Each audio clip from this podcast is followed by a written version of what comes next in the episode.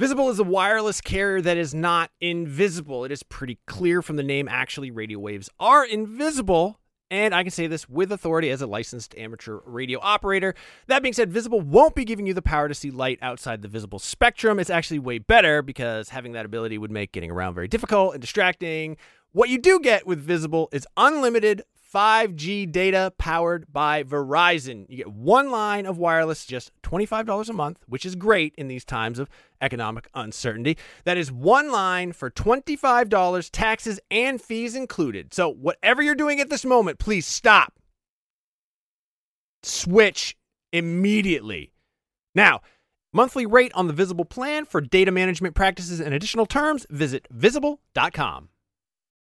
Wir Eden in Was ist los? It's dein Freunde Seth. I'm learning German. Yeah, in case you didn't know what that was. That is me trying to impress you with the little German that I know. Right now, I am actually learning German. I took it in high school. I goofed off the entire time. I did some other language learning apps. They taught me things like where the taxi stand is and how to find a bus, um, but not a lot of conversational uh, German. Thankfully, that's what Babbel is all about. Babbel teaches you language conversationally, which let's face it, that is what you want to know anyway. I don't know, when I was in school, you learned like how to count, you learned like the colors, you learned the shapes. Those are all important things, but they don't help you when you're in uh, like Cologne, Germany with Ein Nierenstein, which by the way is German for kidney stone. Uh, an experience I can unfortunately speak personally to. But I've been using Babbel to learn to speak German again, uh, better than I have before. I actually really like it because it is conversational. It's a little bit more relaxed. One of the things that it does that I really like is it'll sometimes show you what the literal English translation is, and I don't know why, but I find that very helpful in sort of understanding the structure, the grammar of a language, and sort of putting myself into that mind space since I'm only in Germany for Gamescom, which is like a week, week and a half, I'm not immersed in the German language. I'm not immersed in German culture. So what I do is the second best thing. I'm taking Babbel. Hopefully this year when I go to Germany, I'll be able to impress all the Germans with how much German I know from learning through Babbel. The app has pronunciation recognition, so you'll be able to learn how to speak better with your accent, how to actually properly pronounce the words. That way, you won't get made fun of by a, a group of older German men because you said Apfelstrudel and not Apfelstrudel. Um, no, it's really cool. Uh, I'm going to say right now there is a special limited time deal for our listeners. Right now, you can get up to 60% off your Babbel subscription, but only for our listeners because you guys are the best ones, by the way, at babbel.com slash realm.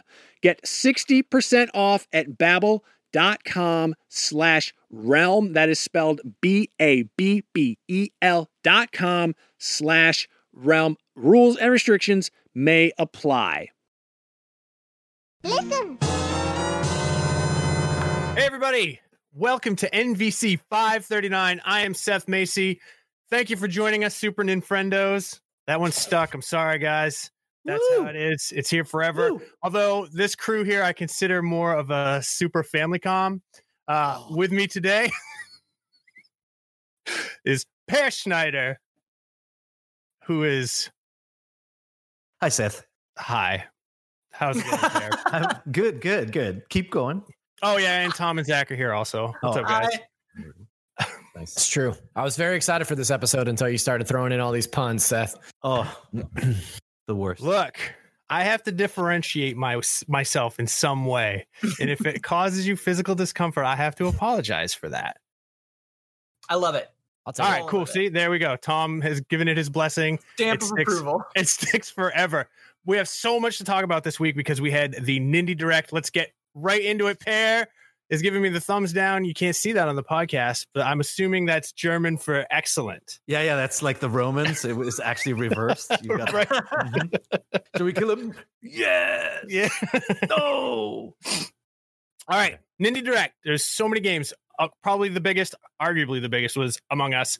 Came out like what, like an hour after the Nindie Direct. Have you? Have any of you played it on the Nintendo Switch? No, not the Switch version. Which no. One? Among Us. Among Us. No, I have not Among yet. Among Us. Among Gus. Yeah, my but I friend do Gus. know I do know that it shares the uh, the sort of funny PC mobile disparity of the mobile version is free, but the PC and the Switch versions are five dollars, which Okay. is like because mobile is a different market and it's a different world. But like it is kind of funny when you then put that on a mobile device like the Switch, and you're like, oh, okay, that's a little weird when you could just put this on your phone for free. That How- happens. But Yeah. it's uh I'm I I heard it runs really well, which is surprising for such a graphically intensive game. right. Yeah.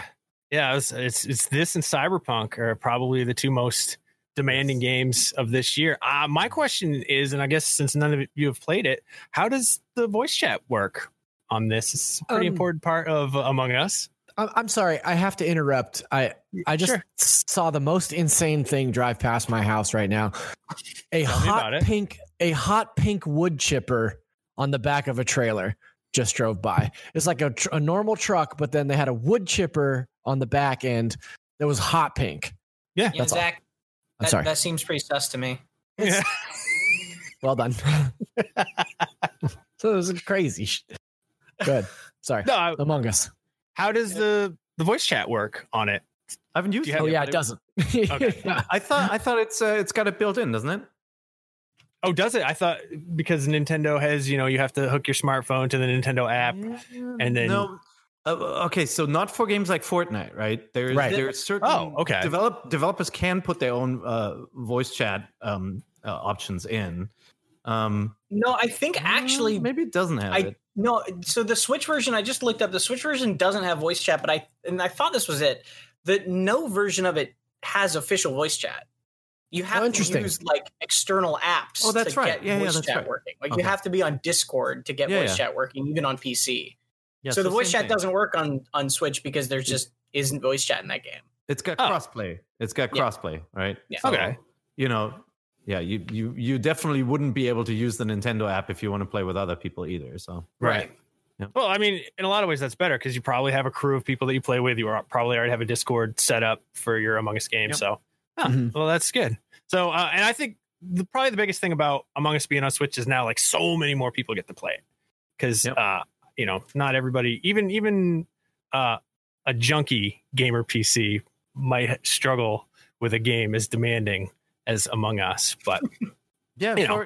you, know, a lot of hardcore players may may have ignored this game and are not playing it, but it is a it is quite a quite the phenomenon. It's it's blown up Yeah. and it's you know a, a a heavily streamed game because the interactions between the people are so so fun and um it is let's see where it is on the nintendo bestsellers list it I think it's I think it's at the top. Ooh, is it number one it is number one right now in digital sales so uh i, I think that conquest is going to continue that game's going to be pretty big here Yeah, Yeah. it's a good game. It's a fun game. It's not like a it's not like a revolutionary or new concept, right? These sort of like social deception games like Werewolf and that sort of thing, right? But like it's it's well executed, it does what it does and it's really fun with friends. So like yeah, I'm I'm happy to see it come to Switch for sure. And it like also is kind of an interesting thing that this is the first console it's come to, right? Like that's, Yeah. That's. Yeah. Yep. Uh, shout out to the hard drive. They do stream it sometimes, and uh, Phil Jamesson is lethal. He is impossible to know if he is lying or telling the truth or not. So, um, another big game coming to Switch. Well, a pair of big games: Spelunky and Spelunky Two. Yeah. Tom is rubbing his hands together in excitement. I've never played Spelunky. I own Spelunky, but I've never played it. Who can convince me that I need to play Spelunky? Tom can. Tom, Tom, there's no pressure at all. seconds. I can, but I don't necessarily know if I want to. Okay. Oh, because So- it's like that. secret A, a if you're playing Spelunky 2 is basically just Spelunky 1 but better. Um it's just improved in a lot of different ways. I think you'll just enjoy Okay. it more. So if you're going to get, you know, if you're going to play these, maybe play Spelunky 1 just to see where it came from, but Spelunky 2 is the the better version. It's a master class in roguelike platforming kind of challenge and design. It is really just a pretty incredible game in that regard. That said, and the reason I wouldn't just like go out on a ledge and say everyone has to play this game is it is unbelievably punishing and demanding Okay. and hard, Mm. right? It is it is a brutal brutal game even more so than a lot of roguelikes traditionally are. It is massively difficult and the learning curve is steep as all heck. Um, if you can get over that, it's really kind of an incredible thing. But Okay. like, yeah, it's it's it's not something I would recommend. Just like like Hades is a roguelike where you're like, even if you don't like roguelikes, I'd recommend this game to you. Spelunky is not that. If you don't like roguelikes, you should not play Spelunky, right? Like it is not a game for you. Um, but if you do like platformers, if you do like challenging games like that, it is really, really an incredible thing to like spend some time with and learn the systems and get comfortable with. Are any of you old enough to know the original Spelunker that this this game plays tribute and homage to? I know Uh, it. I never played it though. I had it Is on it my Pitfall Atari- Harry or No, no it's called I- I mean, Spelunker. it is. Oh. It is. It's literally called Spelunker. Um, and it's it looks very very similar. And it's like a cave Yeah. exploration game, but it's um you know it's not randomly generated. I played that on my Atari 600 XL with RAM expansion back Oh, in you gotta- 1984 or something like that. Ooh. Um, it, How many, it- and how it was bytes of RAM expansion was that? uh, okay. Well, the the 600 XL had only 16 kilobytes of RAM, and it, the expansion, which was like this big, brought it to 64.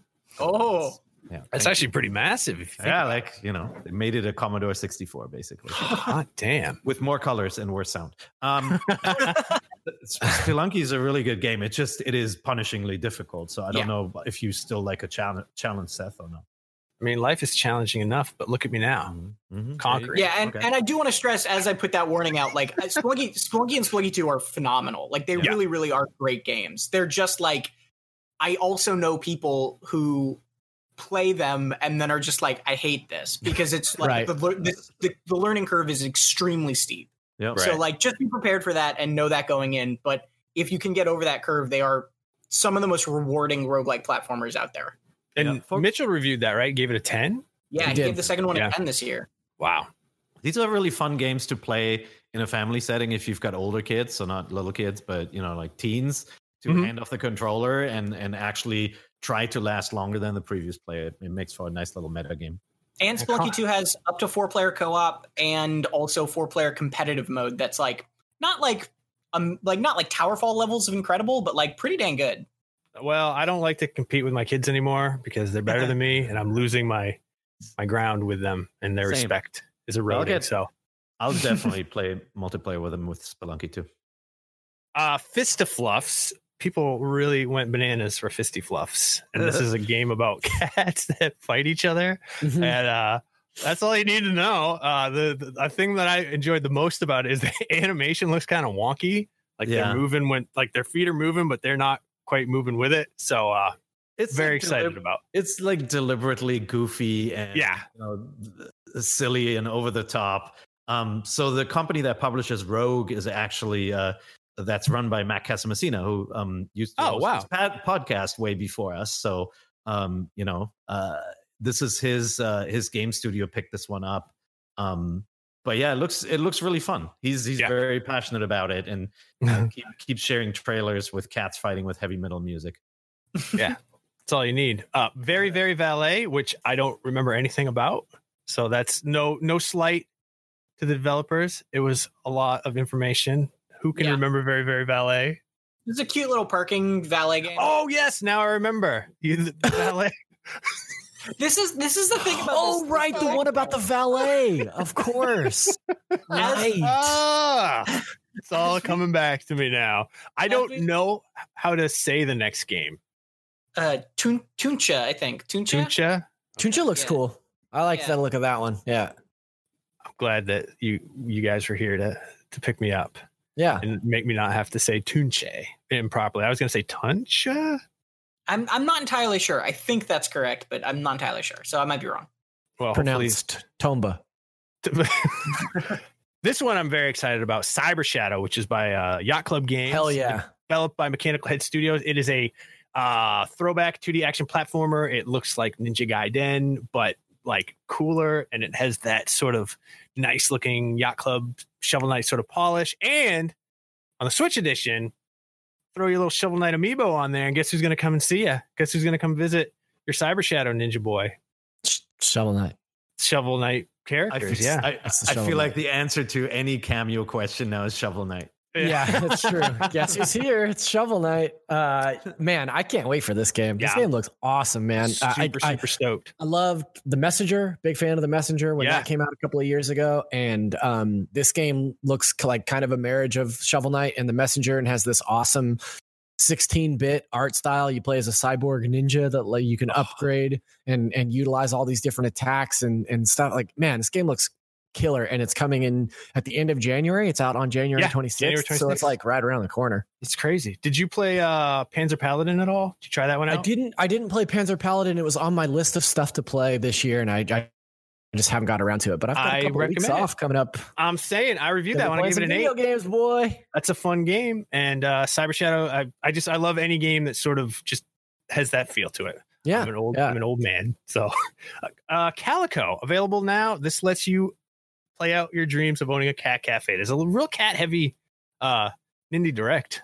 this week. It was It's it's very it's very Animal Crossing, right? If I if I understand this game. Yeah. correctly. a little bit, Yeah, yeah. yeah. It's, it's kind of it's in that vein of either Animal Crossing, Stardew, My Time at Portia, like that world, right? Of like run around town, meeting characters, building up your little thing. In this case, is a cafe. It's very cute. Yeah, that's I mean that's kind of what the Indie Direct was. Just oh, that's so cute. But Yeah. Alba, a wildlife adventure, which I think is about Steve Alba, the professional skateboarder, but I'm not sure.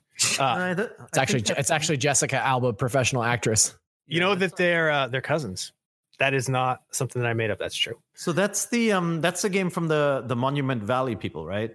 Oh, okay. Yeah, yeah. So um it, it's like uh it, it's it's kind of like an animal cataloging rescue open world game. I, I haven't played it, but it was really well received when it when it came out on PC. I remember, I th- and I think it's on on iPhones too, right? Yep. Apple uh, Apple Arcade. Yeah, actually, I will I will download that and play it. Here's another one. I'm not sure I'm pronouncing correctly. Gnosha. Yes. I think the G is silent. Yeah, Oh, I think it's so like it's not like Gary Gnu. No, Nobody nobody gets the the Great Space Coaster reference from the 1970s. Okay, that's fine. That's fine. Um, this is a visual novel. You're solving who's been taken. Oh, yeah, dude. Why do I not remember these until I start? You know, we're till we're 10 minutes into the show. Um, you have to figure out who's been taken over by the Gnosha, and it's sort of like a, a single player Among Us. It, it gave off vibes, but more stylized. Like you're trying to figure out who who's been taken over rather than who's like an imposter. And it says, you know, like five to 15 minutes. You can just jump in, um, play a game, jump right back out again. Yeah, and then the style is a little bit more like anime visual novel. right? Yeah. it's like it's not uh, kind of a map based game. It's more like talking characters and stuff. Yeah, yeah, yeah. Yeah. Yeah, I was into this one. Then there's Happy Game, which is uh, an ironic name because it has unhappy imagery.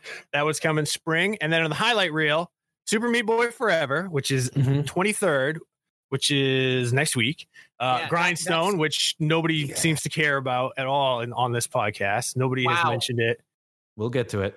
Oh yeah, okay. Uh, when the past was around, which was which is available now, Cosmocrats, which comes March 2021 is a timed exclusive. Hoa, which is April 2021. Hazel Sky. These are all spring 2021. Trash Sailors, which is basically uh, the true story of me. Uh, Finding Paradise, which is available also available spring 2021. So there it is, your Nindie Direct. Let's talk about the biggest surprises and disappointments of 2020 for your Nintendo lifestyle. Um, for me personally, the biggest surprise and disappointment this year was that nobody could get a Switch for most of the year. Once people started having to stay at home, there the Switches were gone. And it wasn't until maybe like August that they started to become more wildly available. And that is so surprising to me. I I mean, I knew that the Switch was going to be selling great because everybody loves the Nintendo Switch. I didn't expect it to be selling out. And as somebody who monitors stock and, and has, you know, as part of their job, it was so surprising to see the base Nintendo Switch only available on Amazon third party for four or five hundred dollars for most of the entire year. And I think related to that was another surprise of 2020 was that the Animal Crossing Switch came back and you could just get like five of those if you wanted to. Yeah, it was it, it was strange. You, you can definitely uh it, it wasn't just the impact of you know the the pandemic and Nintendo having to shift manufacturing. The thing just sold so well, right? Like Mhm. it set new records in sales, uh, which is if you go back to the Wii days, the Wii was you were unable to get a Wii in the first whole year. Yeah. But then you know they just made a ton of them, and the thing kept on selling um, for for a while.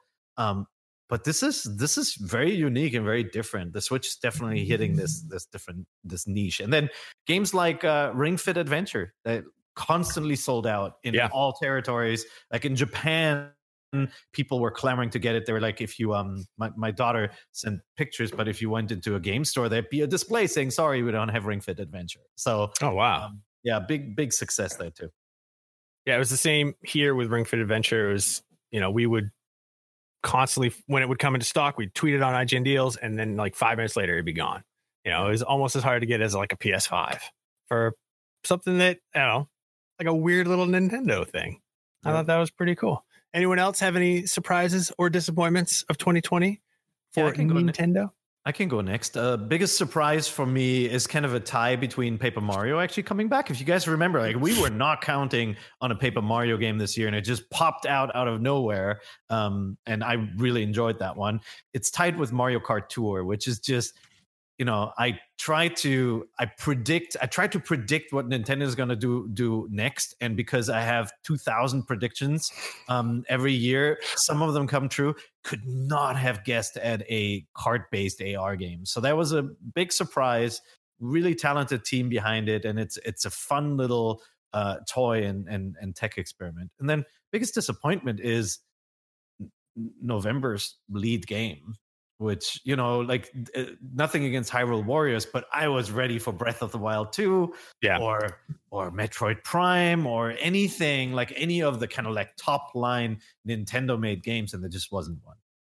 Yeah. It's a weird year. Yeah. Zach, Yeah. you're being awful quiet over there. I'm just listening. Um, once again, Peer comes in, steal my thunder because I was going to say my biggest surprise was how You much I enjoyed playing Paper Mario 2. How I was so, so surprised that that game was so like charming and cute and fun, and I really, really had a good time playing that. But Peer already said all that stuff, and then I was going to say that my biggest disappointment was that no Zelda and no Metroid. But lo and behold, Peer Schneider comes in. Oh, and then there's no Zelda this time, so I just wanted to have a Zelda game, but there wasn't one. So yeah, oh, yeah, sorry, I mean, Zach. We already talked about Peer, all. Peer always stealing my thunder on Nintendo voice chat. Hey, Seth, Unbelievable. let's, let's edit this out because it's just the same information that you took from. Actually, I'm gonna, I'm gonna Pear, switch repeat offender Schneider. We're calling him. Why don't you go next? Um, next time you go first. yeah. Okay, great. Thank you.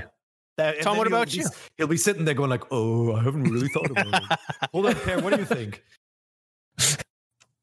Tom, what's your biggest disappointment and biggest surprise for Nintendo? Um, my biggest disappointment was similarly, but more broadly, that they just sort of didn't talk about any of this stuff, right? And it was not a disappointment that was surprising because Mhm. of COVID, right? Like, I guess it was, it would have been surprising at the beginning of the year, but it, if you told me that they're literally not going to mention Breath of the Wild at all, um, but Yeah. with everything that happened this year in COVID, like it does not surprise me that they didn't that they sort of just hunkered down this year a little bit, but it was a little bit disappointing that we basically just didn't get much. Um biggest surprise like honestly, I think it might be overall Hyrule Warriors Mhm. as like a concept the idea that they would do a prequel Musou game that is canon, like they've never, as far as I know, they've never made a direct sequel Zelda game besides like what, like the like technically Majora's Mask and like technically the Wind Waker follow up Phantom Hourglass, right? Like there's little bits of that, but that's not like literally them saying this is a direct sequel. Uh, so they've never done that, let alone a prequel, right? Mm. Like th- this is the first time that Nintendo has really dived, like delved into a single Zelda game as a continuing story, and Except that's for Crossbow training, of course, Tom. Who could All right. Forget? All It continued the great narrative. Uh, also, Skyward Sword was the original Zelda prequel. Uh, Uh, well, but technically, you know, if you look at Yes. the character arc All of and Let's get okay. All right. Let me roll up my sleeves. Let's get real pedantic here. no, Okay. no, no. we're- Yeah. we're hell kidding, yeah, that's what the show's all about. No, look, I'm the host. I say yes. Okay. Yes. All the Zelda games are a continuing story. They have their own weird, messy timeline. Some of them Mhm. relate to others. Some characters continue over, but in this to this extent, Nintendo has never set, never really taken the exact same Link, the exact same Zelda, the exact same world events on the exact same map, and said, Yeah. "We're not only going to continue this story directly, we're going to give you backstory of, for a prequel of it too." Like that is I think that signals something to me and kind of like a change in kind of how they're handling some of their stuff like Zelda. Like Breath of the Wild, I think was just so popular that they're really leaning into it. And that surprised me to this extent, I think. Well, technically, in Oracle of Ages, the well, I mean, correct me if I'm wrong, but there wasn't an official timeline until Hyrule Historia came out, right? yeah, well, there wasn't an official timeline because they had to make it up. Well, right, They had to- exactly. to And then when you look at it, you're like, well, none of this makes sense. Like, to- well, this is the hero's path. And they're like, how do we fit these together? Yeah. Exactly. And I and I will continue to say, yeah, there are examples of it in the past, but to this extent, I think, to Right. this Mm, degree. mhm. No, Yeah, yeah. We, we totally agree. We're just being Yeah. asses. Yeah. but yeah, that's my biggest surprise. It's just kind of both Zelda-ish, right? Like both in what we did and didn't get from Breath of the Wild, basically. Yeah. Yeah. Such a weird year. I forgot Yeah. my other uh, surprise, and I was legitimately surprised with Super Mario 35 came out. Like, it's a Super Yep. Mario Battle Royale, and it's out now. It's- What? And then I, you know, played it, loved it, was really good at it, reviewed it, gave it a seven, I think. And I don't think I've played it since then. So, yeah. And the fact that it's a timed exclusive as far as like being, or excuse me, it's timed availability. Like after, what is it, March, you won't be able to play this game Yeah. anymore. They- so they're going back to their old like Satellaview approach, where like they're if you're part if you're part of their online service, you'll get surprises, but they may not last forever, right? yeah. Like the, Oh. like the BS Zelda games broadcast satellite. That is. Can I change my answer?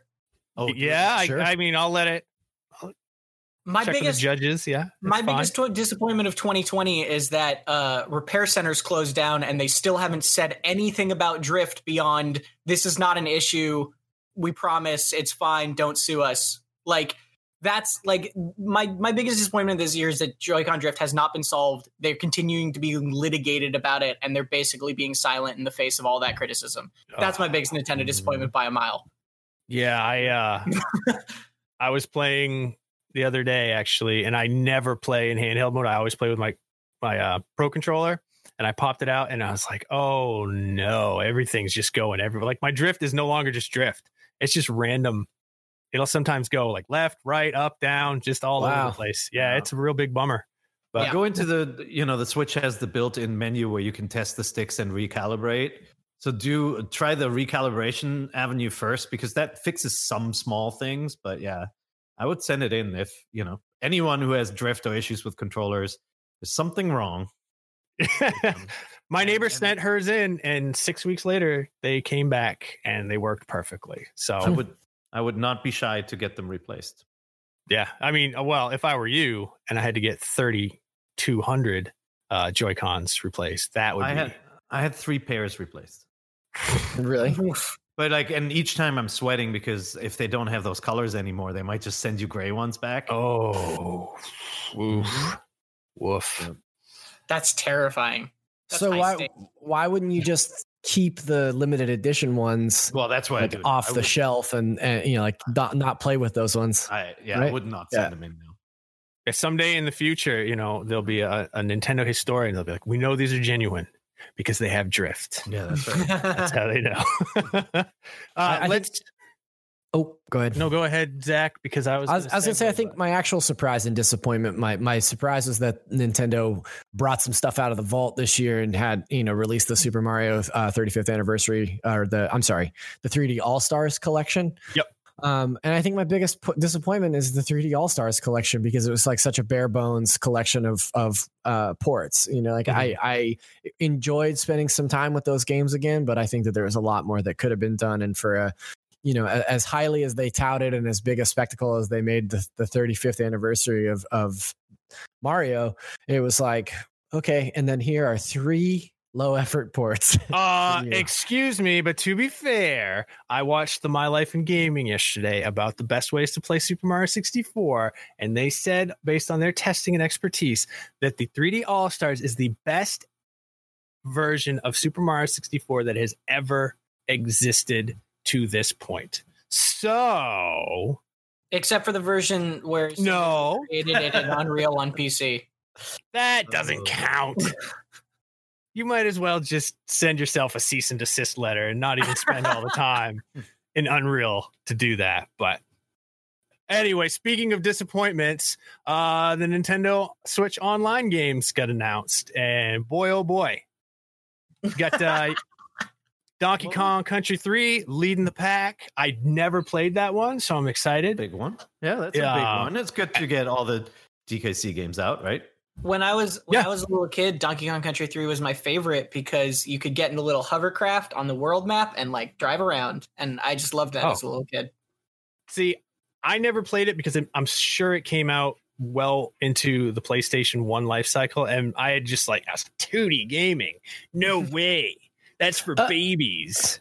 I'm a I'm a cool like polygon boy now, and I'll never go back to that. Now, you know, it's like it's all I ever do. But that that's kind of the game. And then there was uh I don't know why I didn't write them down here, but um just a rookie Well mistake.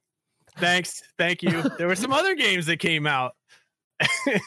like From uh, Jaleco. from Jaleco, which I looked I actually made a Okay. uh, a spreadsheet somewhere. it's. Um, I, I mean, I can tell him it's it's Nightshade Super on Valis Four. Yeah. Okay, which is not a Jaleco game, Tough. No, that's right. Tough enough. which is and has a sweet Rob Liefeld Mhm. cover art. and then Ignition Factor, Another Jaleco, and then Nightshade for the NES too. which is by Ultra, which was Konami's subsidiary that they invented to skirt uh, Mm-hmm. Nintendo's licensing rules because you could only make like five games per year. I'd never heard of that game, and which is crazy because Ultra and Konami were like two of my favorite developers when I was a Hmm. kid. I looked into why Jaleco has such a huge presence.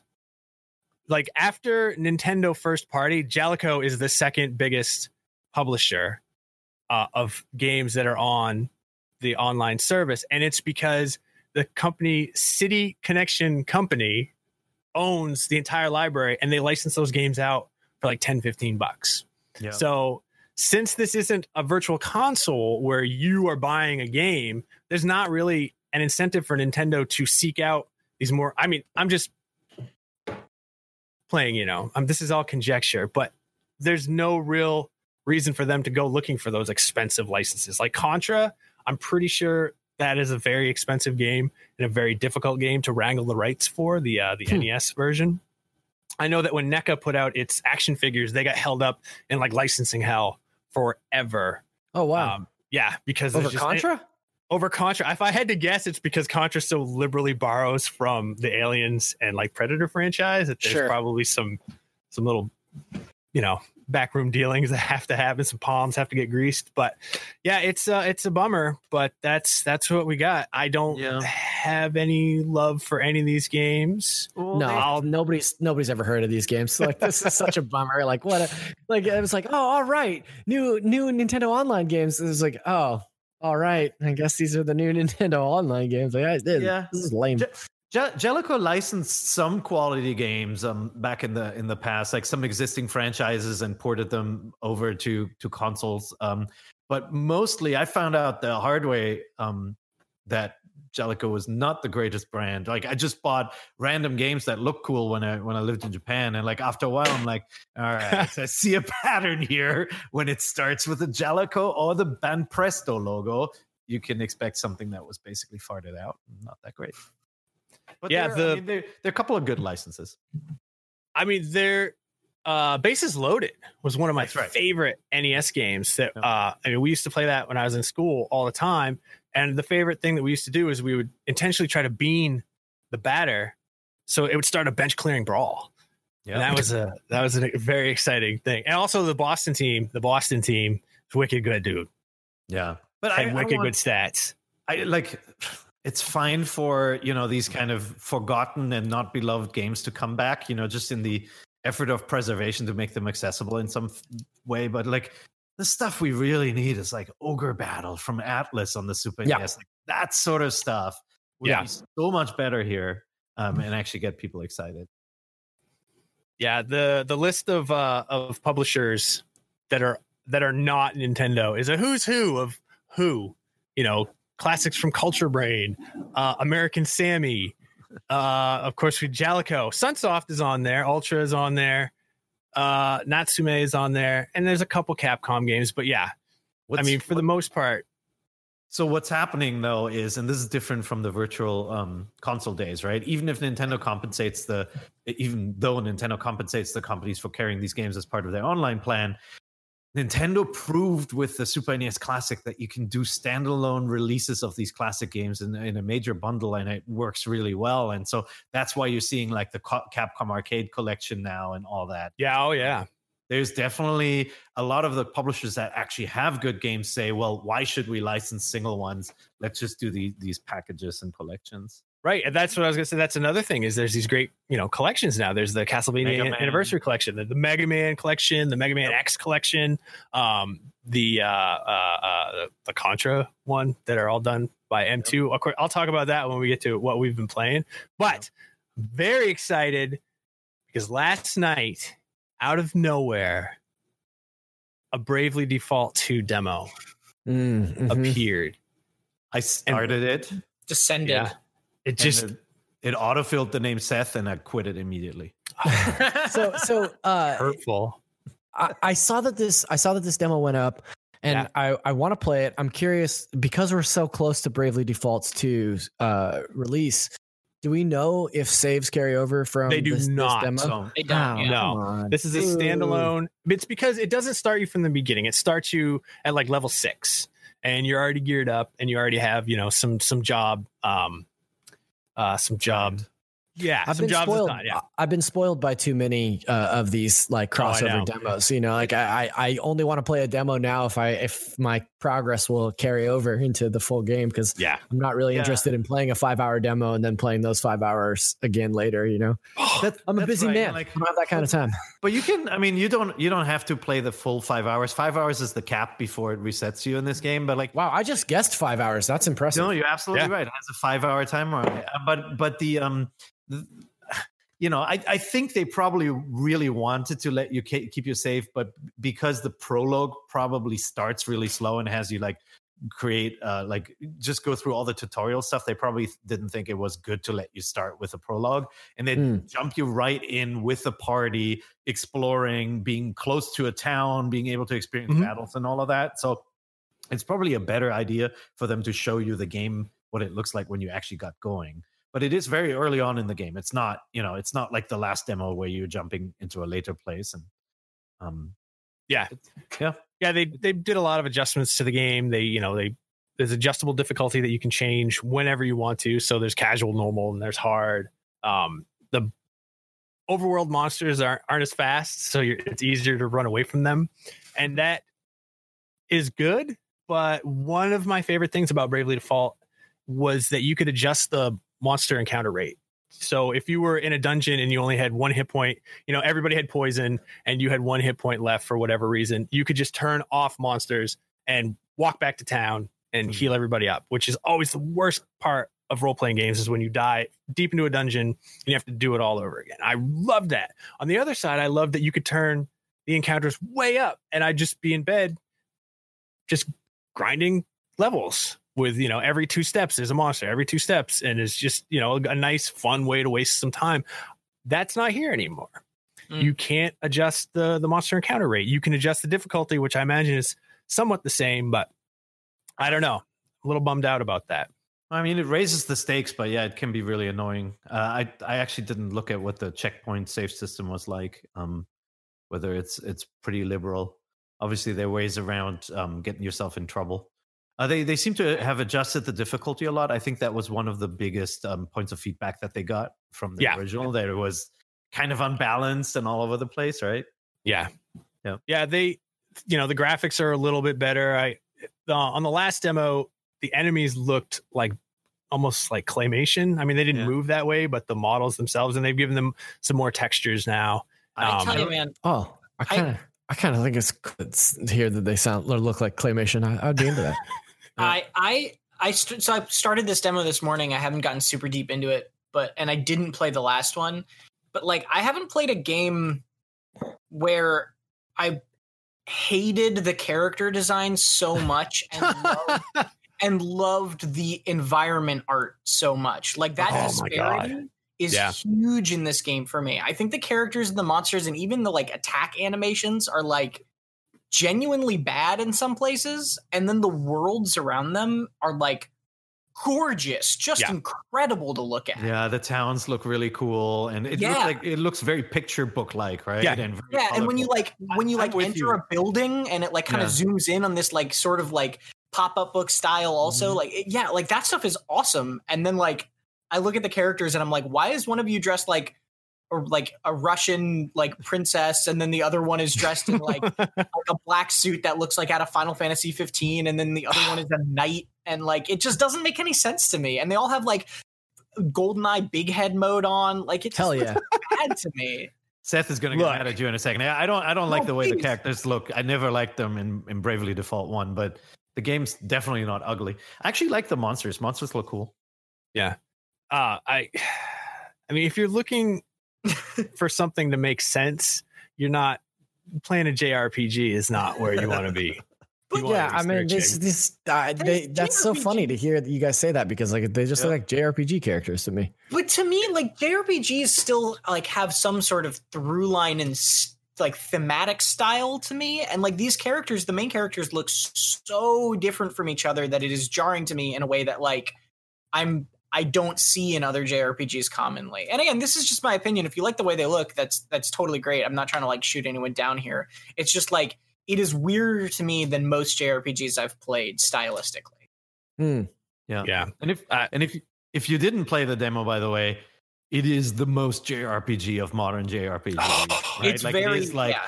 it's like jumping back to the uh, you know the the Final Fantasy four five six days. Yep. Like Yeah. with, with this- a similar style and a similar battle system and all of that. So But it is that's like not turn-based, that's not new. and all of Like that's No. what Bravely Default is, No. right? Yeah, like, I that, know. like, I that's- really appreciate. I really appreciate that there is a series doing that in 2020, right? And 2021. Like, I think that's super cool that that that style still exists, uh, gameplay wise. Yeah this is i mean the thing that appeals to me most about bravely default before we move on was that for me it was the continuation of the final fantasy series that we never got once Mm. final fantasy 7 hit they're like oh people want to look at real boys wearing leather and uh, like leggy ladies and so then it went to this weird like zippers and, and, and chains sort of thing and i always wanted to see the sort of uh, super nes nes style you know like cute chibi style characters you know enemies on one side heroes on the other. They jump back and forth to fight. That's what I want. And Bravely Default like definitely hits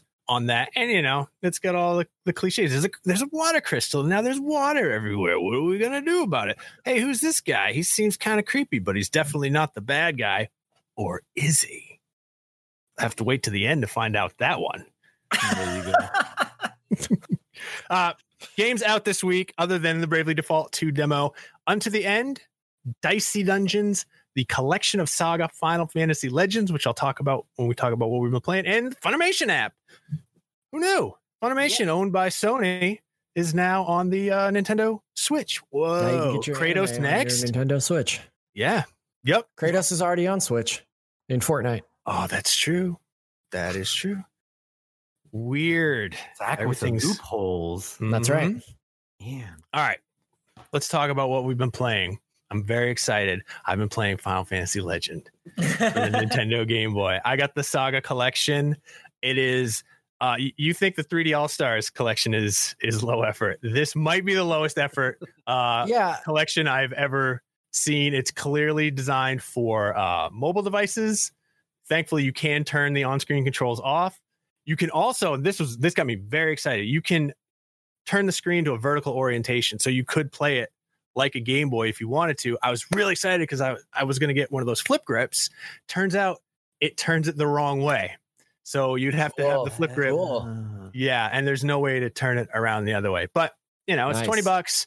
It's the three games, a couple of uh some some some different wallpapers to play it with. No sort of like history stuff, no anything. It is just ROMs and a Game Boy emulator for 20 bucks. Good games. though. So, uh, you know, I, I've done some research here, and a lot of historians actually say that Saga sucks. Uh, how do you feel about that statement, Seth? I, you know, I actually never played the Final Fantasy Legends series, nor have I played any of the Saga games. I only have nostalgia for this because I wanted so badly to play it Oh. and I never got to. And now I'm playing it and I'm like, this is a dense RPG that makes no sense whatsoever. I'm loving it. I got to get out the the guides to figure everything out. It's exactly what I want. Seth, So- you're a weird dude. I am, I, you know, I march to my own to my own drummer, buddy. Yeah, I, I think our attempts to rile up Seth uh, keep on failing. Um, I know. It, he just doesn't care. It just doesn't care about anything. He's too chill. That is not He's too true. chill. I'm He's just too trying to out. Insult the bravely default characters. There's no reaction. He's just cool as a cucumber. That's Good. I mean, hey, look, I could I get mad about what other people like or don't like, but I have no control over that. So If you ultimately, it should be a wasted emotion. If you do get mad about what other people like, though, you can start a YouTube channel, Seth. Oh, Think about that. Oh, nice. I'm gonna be rich, yeah. rich as astronauts. Uh, I, I don't know. I've always been very like on the fence with Saga because I do remember playing Saga when I was a kid and being like, I don't understand this at all. like, I don't. This does not make any sense to me whatsoever. So I thought it was a kind of an odd like. There are so many Square games that are kind of lost to the void. Oh, Right? yeah. Like at the moment, or or that aren't on the Switch or that aren't available. And so, like when they announced this Saga collection, I was like, "Really, Saga collection? That's what you're gonna bring out?" Like, oh, okay, man. I was talking to somebody on Twitter uh, earlier this week because they were asking for, I think it was Final Fantasy IV, uh, a Final Fantasy IV re-release or port, basically, is what they wanted. Uh, and I was like, careful Love what you wish game. for, because like every Square Enix re-release is like only delivered via a monkey paw wish, where like you get it, but something's wrong. like, like, oh, you want Final Fantasy VII? Okay, here is the mobile version from five years ago that Oh, had an audio bug that I- was I- already patched out on PC. Like, what? Like, okay. I want four redone as Octopath Traveler. Yeah. I would Mm. love that. That would uh, just be so good. yeah. You you completely keep the feel of the original game, but you update it and make it interesting for people to return to. Yeah. Uh, Square. Peer, you really wanted to talk about Grindstone. No, I mean like you you've also been playing Fire Emblem OG, right? I played the original Fire because yeah. look what And- arrived.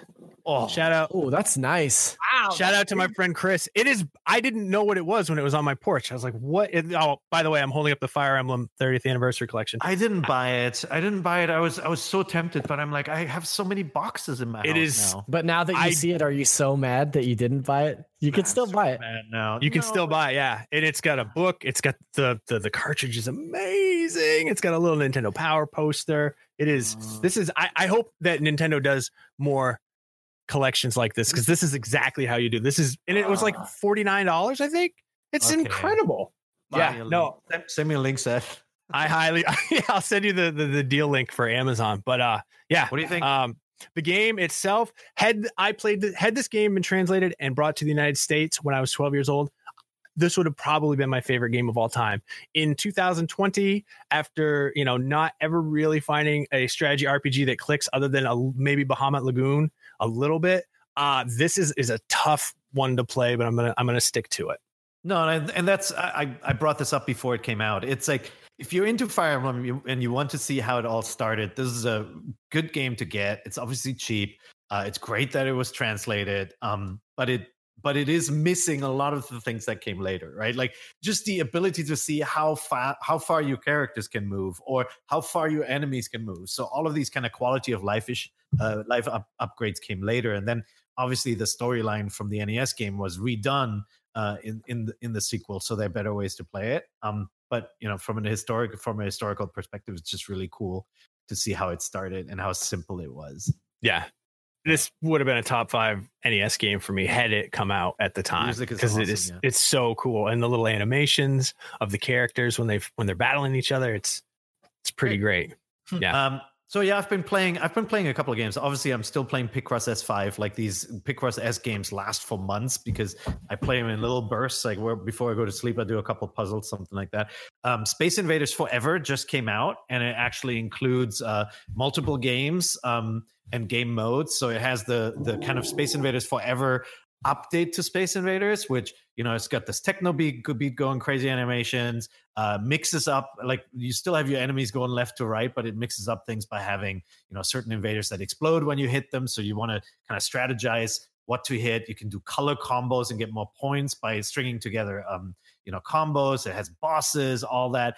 Actually, a really lovingly crafted update where they they take the spirit of the original game and they you know they just kind of make it more exciting. It's got an adventure mode which is a little bit like star fox where you have like branching paths on a map that you follow. Oh, it cool. includes it includes a four player version of the original space invaders so giant freaking widescreen full of invaders uh, Oh, and four players at the bottom with the classic sound effects the shot and all of that uh, and then it also comes with Space Invaders X Arkanoid, which is you have to turn your switch sideways, and you have a vertical version of a mix of Arkanoid, the you know the Yeah.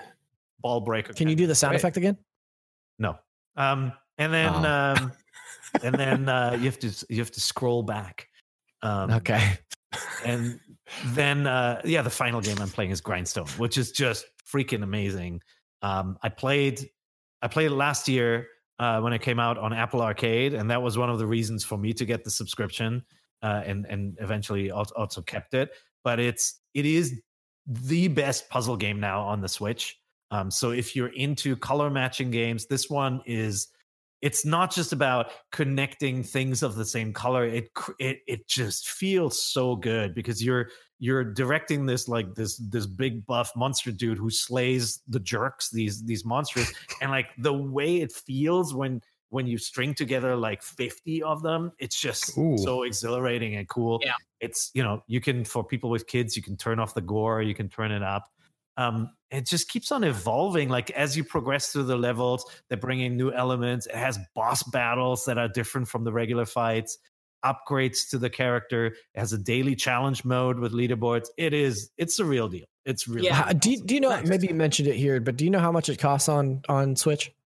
uh i bought it but i forget so if i look at the nintendo page and it Well, while you're looking like- that up, one Yeah. thing I would stress too is that, like, real quick, it it is a matching symbol puzzle game, but it does Mhm. not feel like a match three, right? No. Like it, Okay. it, it, does not feel like Bejeweled or a game No. like that. So if you're worried it is that sort of thing, like I I'd give it another look because it really it feels more like an action puzzle game than it does like a match three puzzle game. It's like It's really, such a it's really exciting. it's such an awesome blend of a few different like genres i think Yeah. you know like it's it's definitely a puzzle game but there's upgradable weapons and like you know like i a lot of heart i think a lot of thought that has gone into this game and also it has one of the the best uh suite of sound effects in any game in recent memory. Uh, like play it with headphones if you're playing it in handheld and and when you line up like Paris saying when you line up like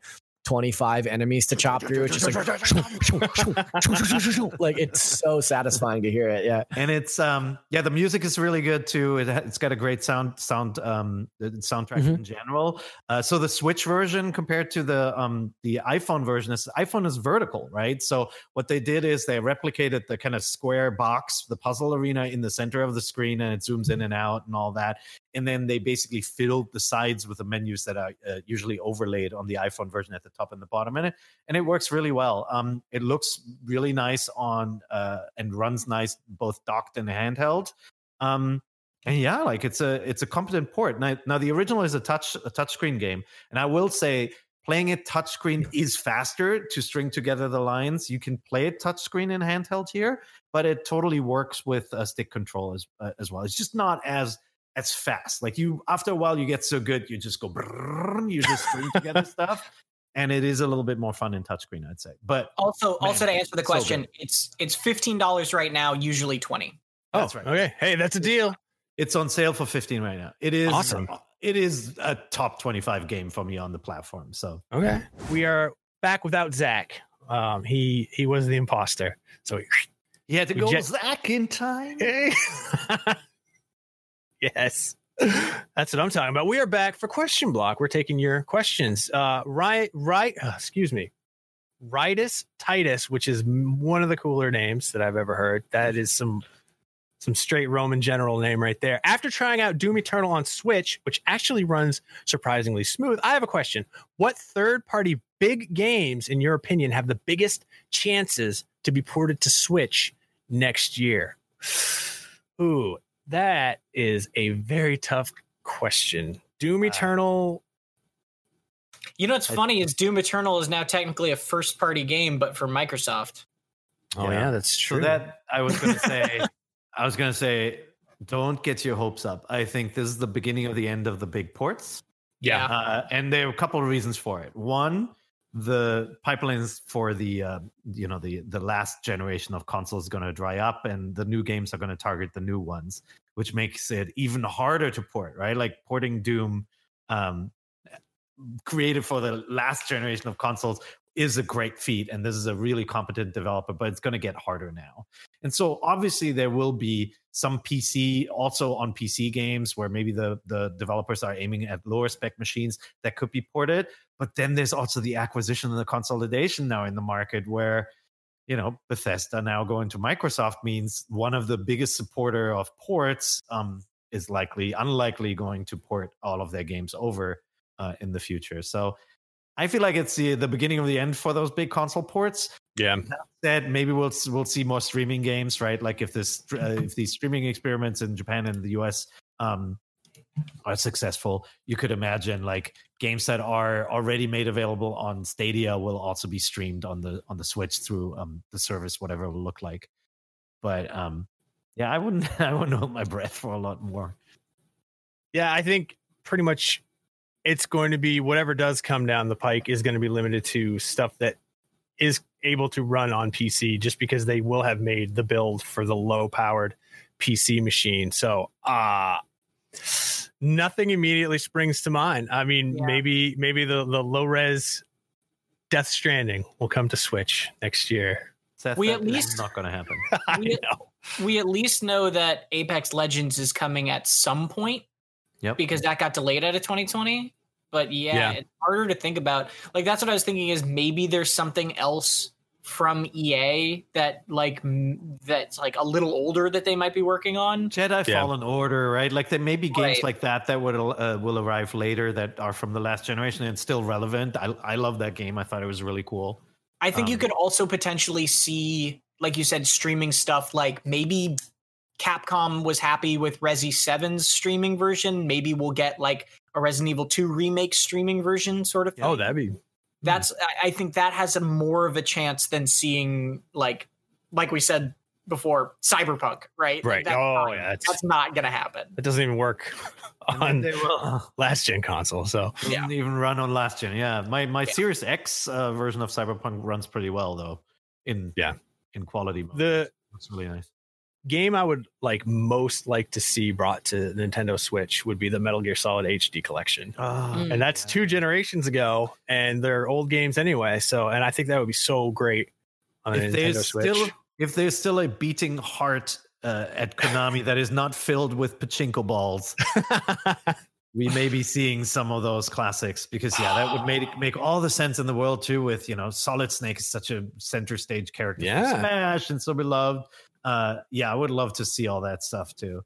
Um, Yeah. and I think that that's what you will see. You'll see some companies going back to their earlier last gen console lineups and converting them. And so, you know, if you're a Nintendo only owner, that's obviously pretty cool to get Yeah. those. But man, like the moment Call of Duty wasn't simultaneously released anymore, you know, Yeah. like EA is buying Codemasters, so you might not see all of their games come across because they set their sights a little bit higher than smaller stud- studios like Codemasters when it comes to unit sales. Uh, I think it's going to dry up the current gen conversions.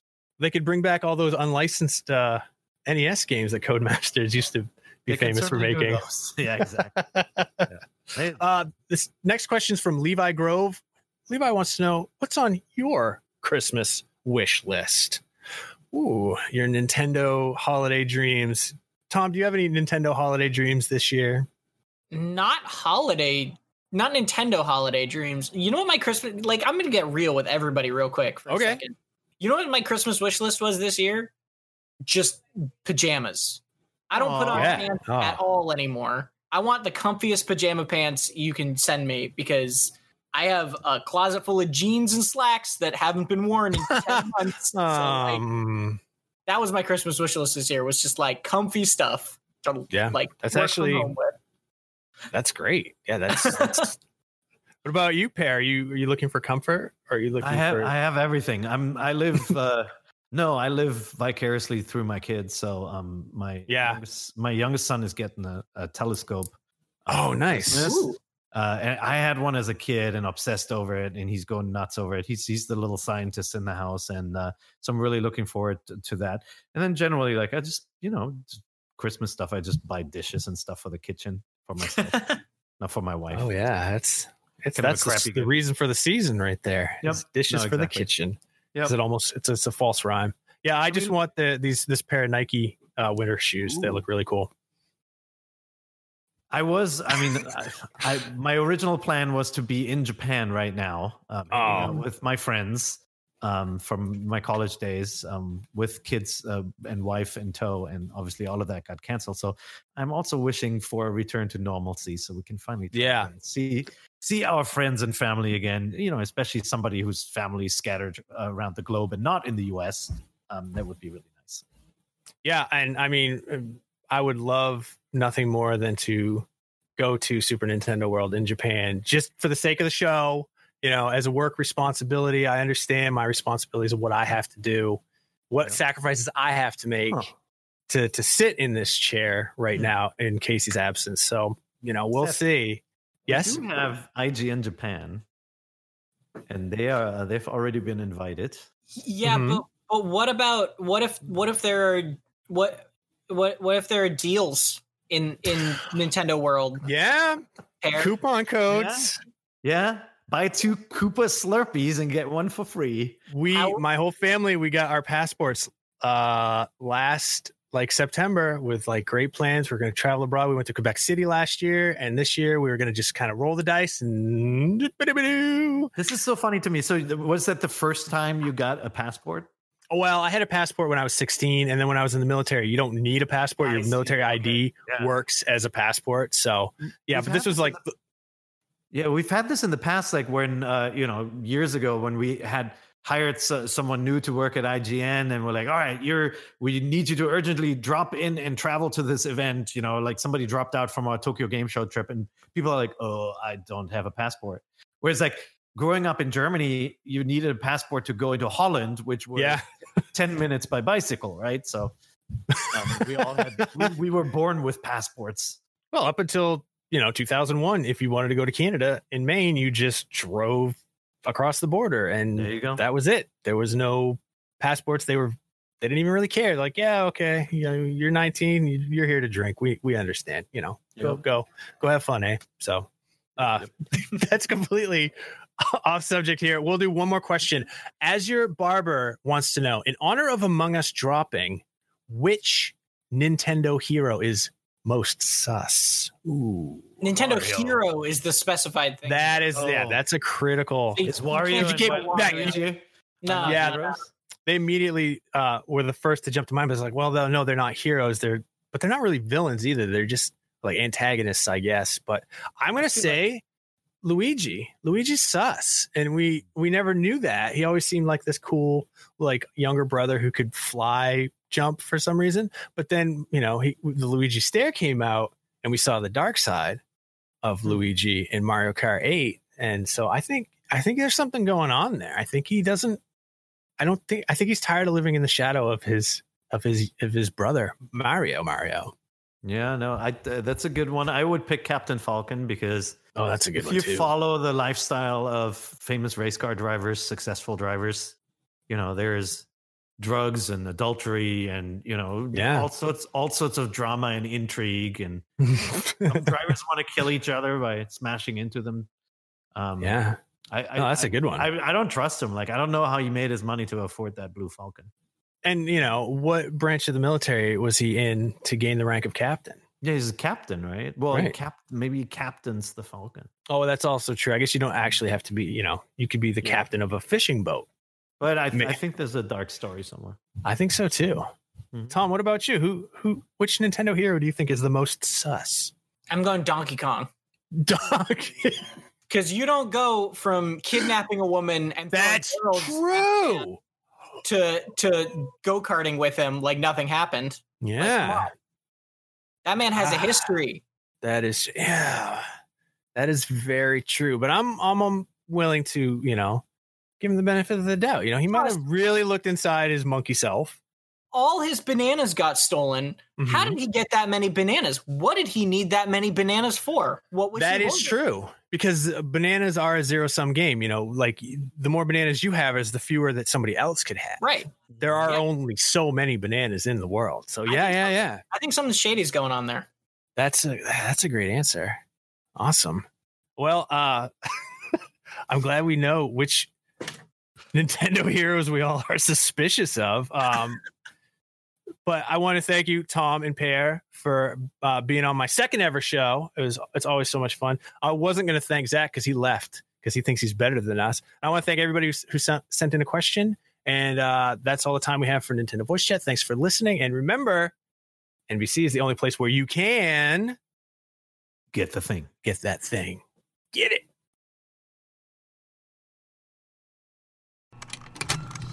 Contained herein are the heresies of Radolf Burntwine, erstwhile monk turned traveling medical investigator. Join me as I uncover the blasphemous truth of a plague ridden world that ours is not a loving God, and we are not its favored children.